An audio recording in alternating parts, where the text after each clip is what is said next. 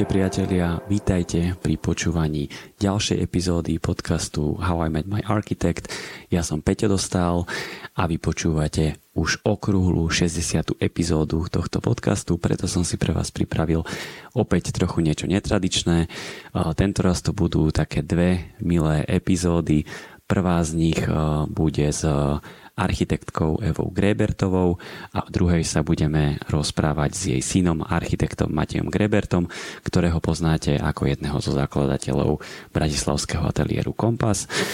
Poďme si teda v krátkosti predstaviť dnešnú hostku pani Evu Grebertovú. Tá má dneska 78 rokov a celú svoju aktívnu kariéru zasvetila projektovaniu v stavoprojekte.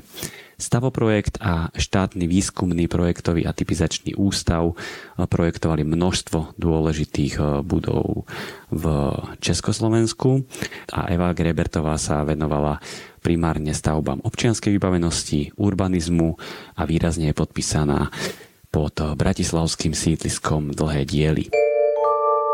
Kvalitná architektúra sa nezaobíde bez kvalitného stavebného materiálu. Všetko pre vašu stavbu a tento podcast vám prináša Wienerberger.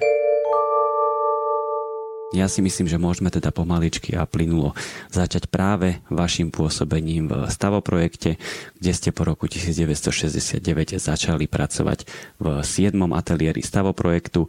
Tak ako to tam vtedy fungovalo?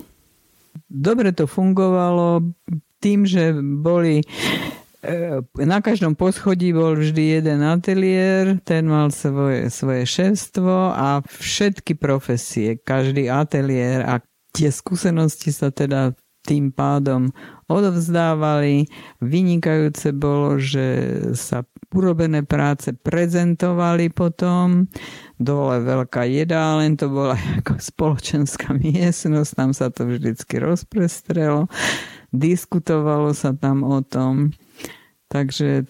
A to bolo predtým, ako sa ten projekt postavil, alebo že kedy sa o tom diskutovalo? Ešte nad projektami, lebo my, to my sme boli ako projektový ústav, tak aby tá, týkalo sa to všetko tej projekcie. No a vy ste boli teda v 7. ateliéri a ten sa venoval čomu? To bola bytová výstavba, to bol Jozef Chovanec, bol vedúci ateliér. Stanislav Talaš. A to bola vlastne vtedy taká osobnosť ako, ako Matušík, Dedeček, Milučky, lebo aj oni viedli no tak tieto ateliéry. Dedeček bol na štvrtom poschodí a tak postupne to tam išlo. A akí boli títo starí bardi? ako, ako vedúci. Lebo my už ich dneska nepoznáme, iba sa o tom tak rozpráva. Viete, že to je na veľmi dlhé rozprávanie. No, každý bol svojrazná osobnosť. Tak ako každý človek je iný, tak každý bol iný, aj každý ten ateliér bol trošku iný. A v tom bolo to, to, to bolo pekné, ale práve to bolo na tom pekné, že tam bola tá rôznosť a človek to mohol videl, porovnával. Takže to je oveľa lepšie, ako keď človek sedí v, v takom mini prostredí. Bolo to dobré, ten ústav projektový. No ale vaša vlastne každodenná práca bola, že ste celý deň vlastne projektovala. Ja som celý ja som patrila medzi tých, ktorí moc nechodili po chodbách. Ja som sedela za stolom a som, som kreslila. Mňa proste bavila tá projekcia. No, ja som to robila veľmi rada. Ale boli ste ako teda žena v stavoprojekte a bolo, aký bol ten pomer tých žien a mužov? V tých vedúcich funkciách boli väčšinou muži a potom tam bola celá armáda tých konštruktérov, kresličiek, Eh, úradníčiek, to znamená sekretárok a tohoto. Takže žien tam bolo veľa, ale v tých vedúcich rozhodujúcich pozíciách boli muži. Najlepšie bolo, že dole, dole v suteréne bola jedáleň a od rána od 9. sa šírili po schodišti hore vône, takže už sme vedeli, že či sa, čo sa robí na cibulke a na paradajke, všetko aromatické nás o, o, o, už sme sa nevedeli dočkať obeda potom.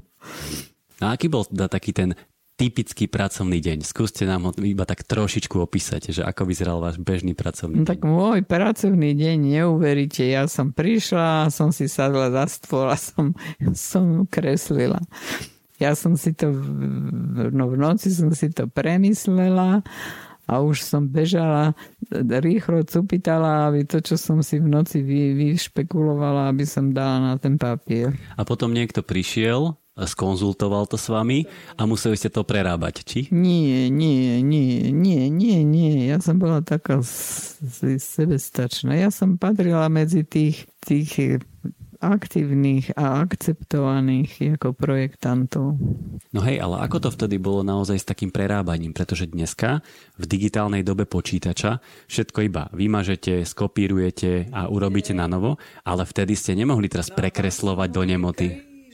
No tam sú moje kríže, to sa so sedelo za stolom keď bol veľký formát, tak ste museli nad tým stolom vy, v podstate postojačky sa skláňať, tam sú potom kríže a všetko, ale architektonická tvorba je nádherná práca, no. O tom to je, nás, to je samostatná kapitola, no. Ale však to kľudne sa môžete do toho pustiť, do tejto kapitoly, že aká je architektúra vlastne dôležitá. No architektúra je všetko okolo nás, no. Úplne všetko, no. Jak si to robíme, také to máme. No. Ja som to mala celoživotne rada. Všetko, čo sa robí od, zo srdca, tak to dobre dopadne. Čo bola vtedy taká, taká mo- vaša motivácia alebo celkovo motivácia tých ľudí? Lebo vtedy neexistovalo mať vlastný ateliér, pretože existoval o, projektový a typizačný ústav a stavoprojekt, čiže takéto veľké štátne firmy. Tak aká bola vtedy motivácia vaša alebo ostatných? No to je, archi- architektúra je tvorba. To, čo máte v mysli, tak dávate na papier. To bolo to je tvorba. Áno, ale je to veľmi taká kreatívna činnosť, čiže aj akože novodobí architekti, veľa architektov chce mať vlastný ateliér, chce robiť vlastné veci, vlastnú tvorbu a to sa vtedy úplne nedalo, že vždy ste vlastne naplňali nejaké, poviem, kvóty alebo nejaké také inštrukcie z hora, že toto treba postaviť takto, školu, mm, Ale nie, však práve to sme riešili.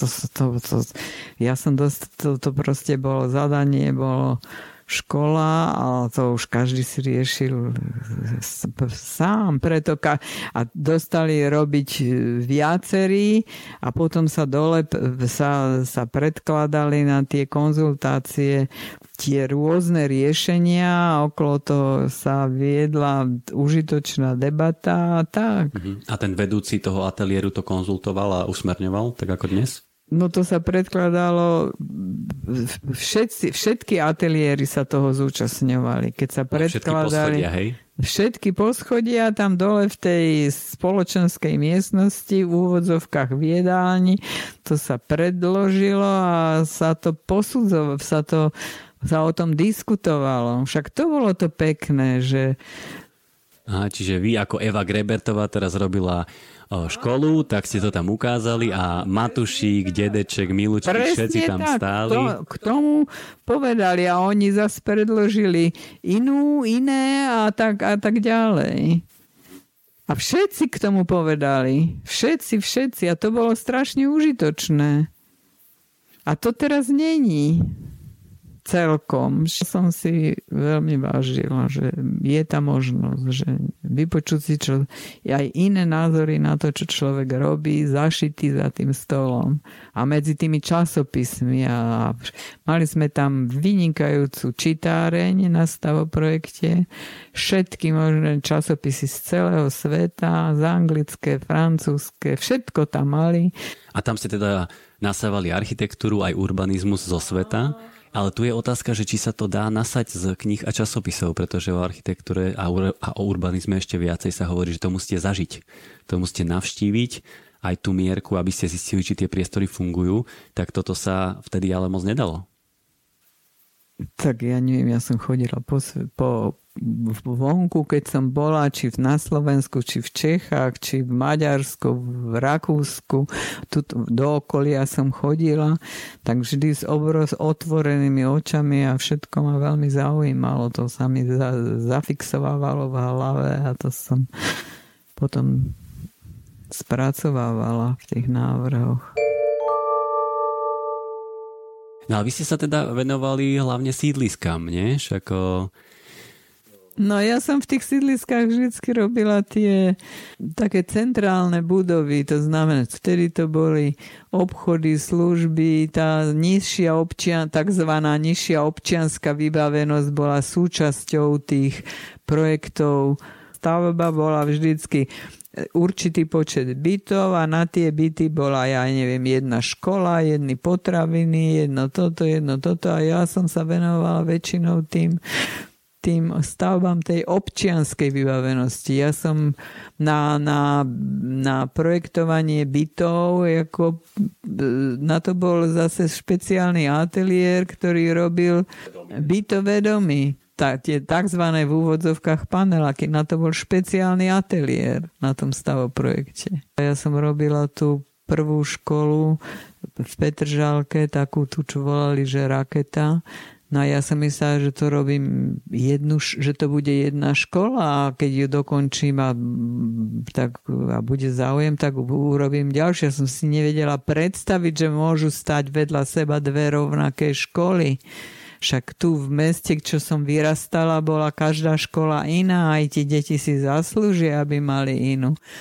Potom, jak bol projekt dobrý, škola sa, sa páčila, tak som iba otvorila oči a to behalo po stoloch a osadzovalo sa to. Fakt, že oni chytili celý projekt? Celý projekt a, a osadili ho vedľa, do, do, do vedľa, na vedľajšiu stavbu v tej Petržálke. Mm-hmm. Na vedľajšej.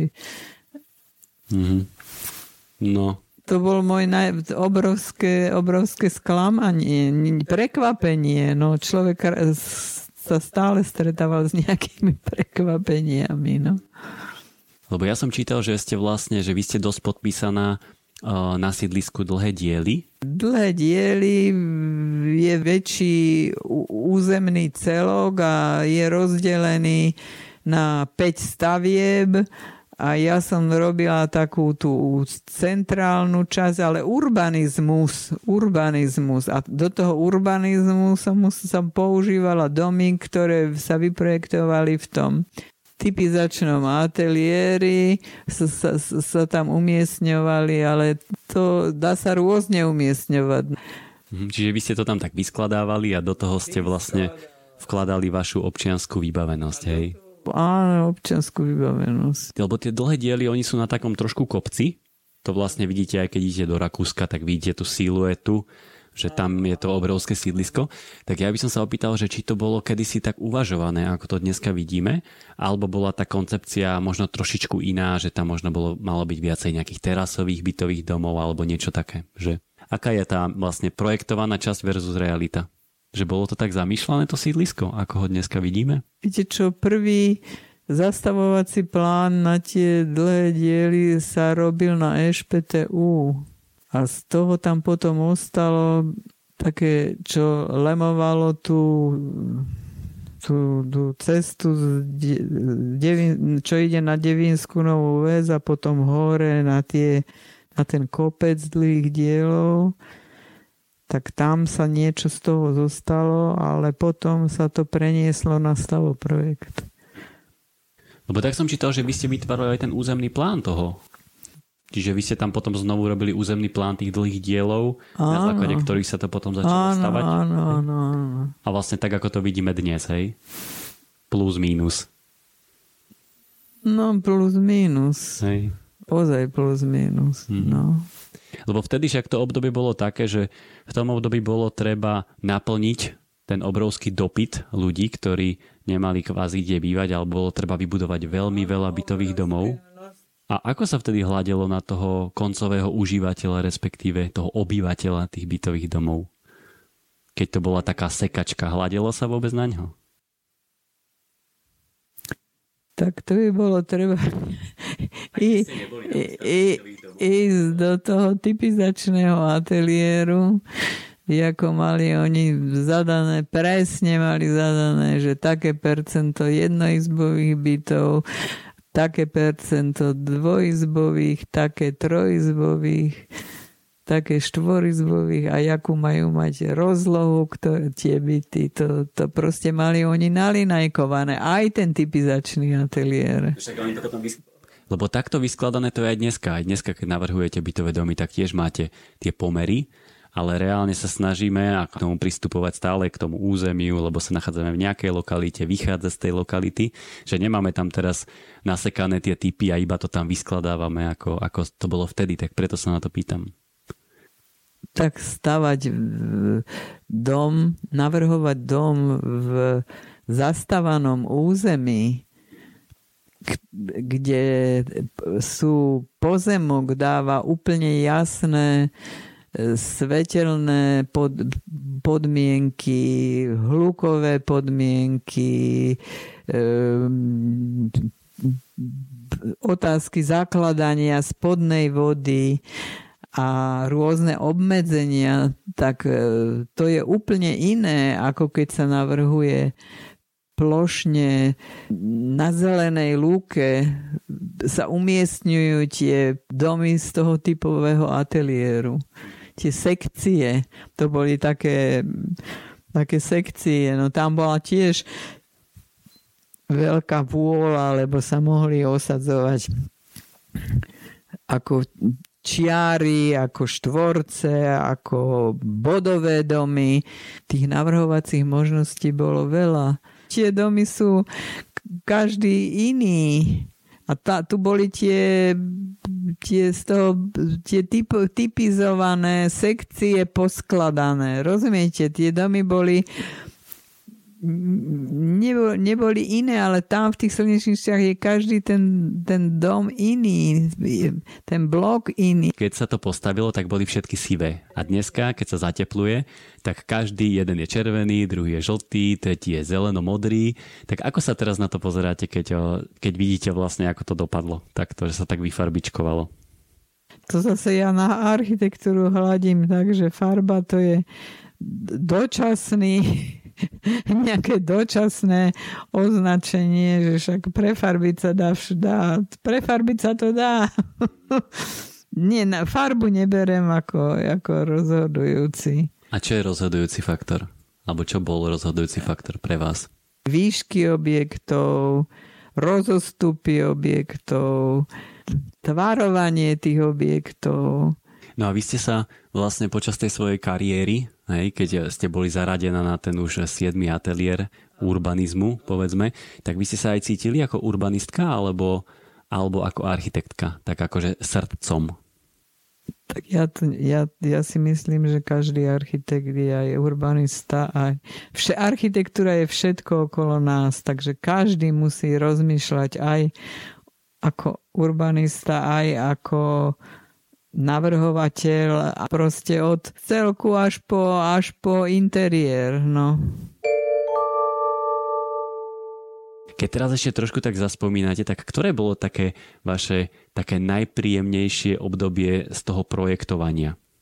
No pre mňa bolo najkrajšie, keď sme robili tie dlhé diely, to sme robili najskôr štúdiu súboru celého a potom po jednotlivých stavbách sme to robili a mali sme tam veľmi dobrý kolektív pracovný. To súviselo aj so súkromím potom, že ten kolektív sa človek dobre cítil. Dle, obdobie projektovanie dlhých diel. A to boli ktoré roky? Len tak úplne rámcovo? 80. roky. A mali ste vtedy ako keby dostatok času na to projektovanie a na to vymýšľanie? Tak vtedy ešte som mala. Keď sa mi v 81. narodil syn, tak potom už som mala menej času zase. A to tak súvisí všetko so, so súkromím. Však tu sa môžeme aj plynulo presunúť k vášmu synovi, ktorým je Matej Grebert. Hej, Maťo Grebert, ktorý dneska je zakladateľom ateliéru Kompas, v ateliéri, v ktorom aj ja teda sa snažím robiť architektúru. Tak uh, Maťo je teda tiež architekt, už dneska tiež má po 40 čiže už je taký vyzretejší. Ale ako to, ako to bolo na začiatku, že akým spôsobom ste ho vychovávali, že ukazovali ste mu tú architektúru, rozprávali ste sa doma o nej, alebo ako to bolo? Tak to bolo dosť jednoduché, lebo aj jeho otec je architekt a jeho sme ako decko brávali veľmi často so sebou a on sedel na zadnom sedadle a my sme riešili problémy architektonické svoje a on počúval. Od 4 rokov alebo koľko vnímal také veci. No a Maťko to všetko počúval s vyvalenými očkami a zobral si z toho, čo si zobral. Ale hlavne zase, že to, čo videl, lebo tu sa povalovali výkresy, však tuto mi po stenách vysia všetky nás výkresy od narodenia sa to lepilo na neho. Čiže potom, keď povedal, že chce ísť na vysokú školu na architektúru, tak ste vôbec neboli vlastne prekvapená? Viete čo, ani ho tam nechceli zobrať. Predstavte si, a potom sa tam dostal, lebo tam boli tiež také talentové skúšky a on fakt krásne kreslil. Tam mal problém, že sa umiestnil pod čiarou s kreslením, no tak to som bola z toho taká dosť vy, vytočená. No. Že vy ste sa mu snažili ako keby počas celého toho života ukazovať, možno rozprávať mu o tom a potom keď ste už videli, že, že, že on niečo začína tvoriť, už tú samotnú architektúru, tak, eh, tak ako ste sa vtedy vy na to pozerali, už na, na tie jeho projekty? Tak budete sa čudovať prvé projekty, čo on robil. On ich robil vlastne v Anglicku, lebo jeho potom na tej škole, čo ho ani nechceli prijať, tak potom tam prišli čírou náhodou e, z Anglicka e, si vybrať nejakých študentov, aby išli študovať do Anglicka a jeho si vybrali vedel, po, naučil sa dosť dobre po anglicky a no, tak išiel do toho Anglicka a tam také krásne veci robil. Mi posielal potom obrázky. On vlastne začínal projektovať tam v Anglicku. No ale potom sa vrátil už so Zuzkou, teraz terajšou manželkou, už, už, už vtedy sa ťažko lúčili na stanici, no tak sa vrátil samozrejme. Keď ste ho tak vychovávali teraz po tej architektonickej stránke, nie teraz ako syna, ale že viete si vybaviť, že čo ste sa mu snažili tak vštepiť z hľadiska tej architektúry, keď sa jej on bude venovať a navrhovať ju? Nie, viete, že, viete, že som sa... Nie, nie, viem, že som sa nejak nesnažila, že som...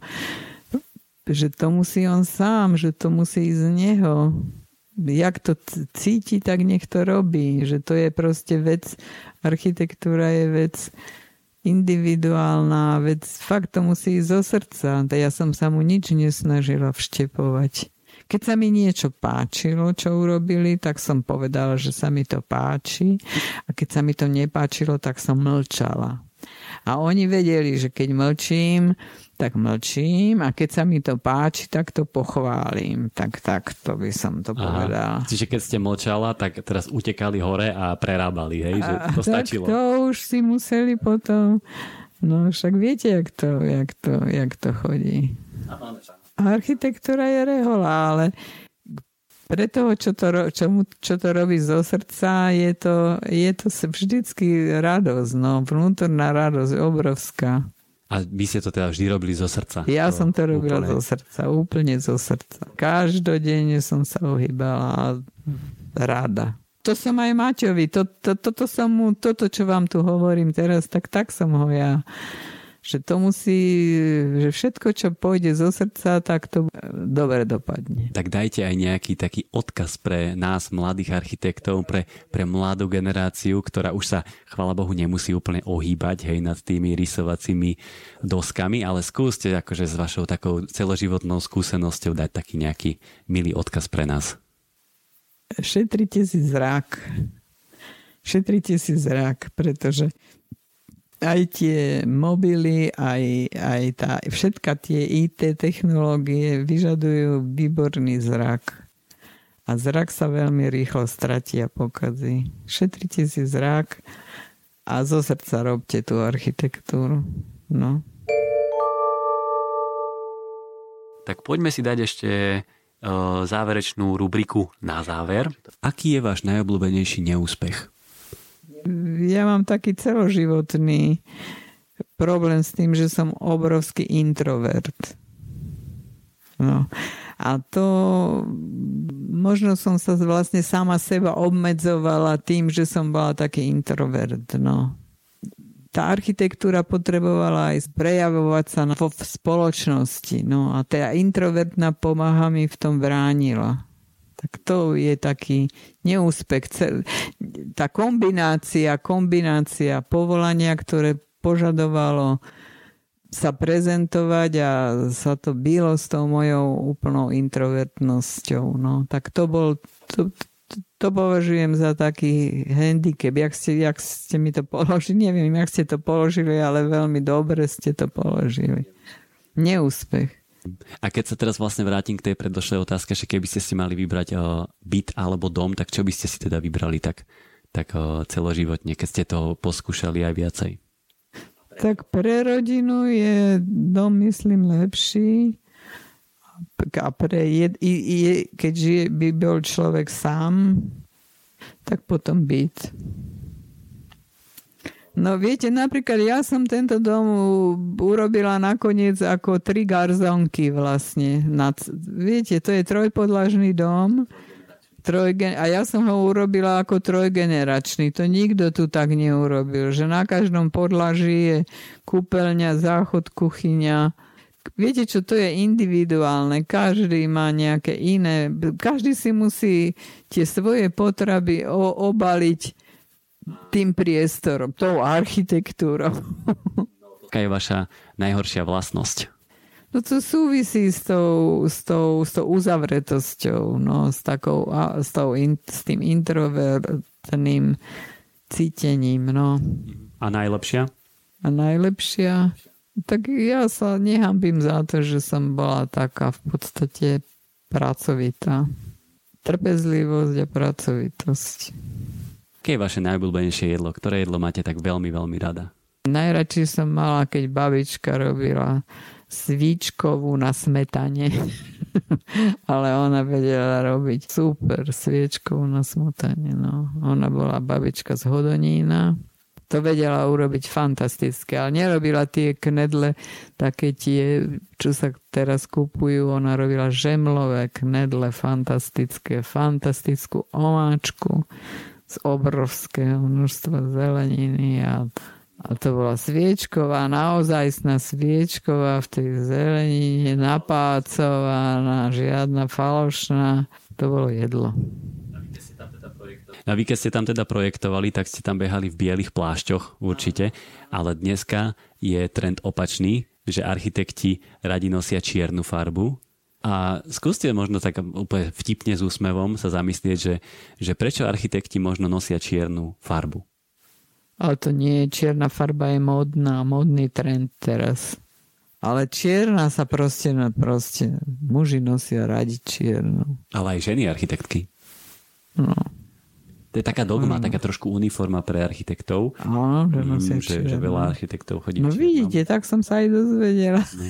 Však keď napríklad by ste išli sa pozrieť na... Lebo Maťo tu nejak v čiernom moc nechodí. Maťo není úplne ten typ, čo by chodil celý v čiernom, ale, ale často keby ste išli na nejakú architektonickú akciu, nedaj Bože Cezar, to znamená cena za architektúru, ktorá sa odovzdáva vždy v oktobri. Veľmi veľa architektov v čiernom, lebo to je tá architektonická uniforma často pre mnohých. Ale dobre, však no, milé. Tak ja som mala biely pláž a som neutrpela som nie, s tým. určite, určite nie. No ďakujem vám veľmi pekne, že ste nám takto trošku porozprávali aj o sebe, aj o, o tej práci v stavoprojekte. Aj, ja lebo ďakujem. je to milé, lebo to akože úprimne není veľa už takých ľudí, ktorí nám vedia o tom porozprávať. Mm-hmm. Takže, takže bolo to veľmi milé a ďakujem vám veľmi pekne. Ďakujem a ja vám ďakujem.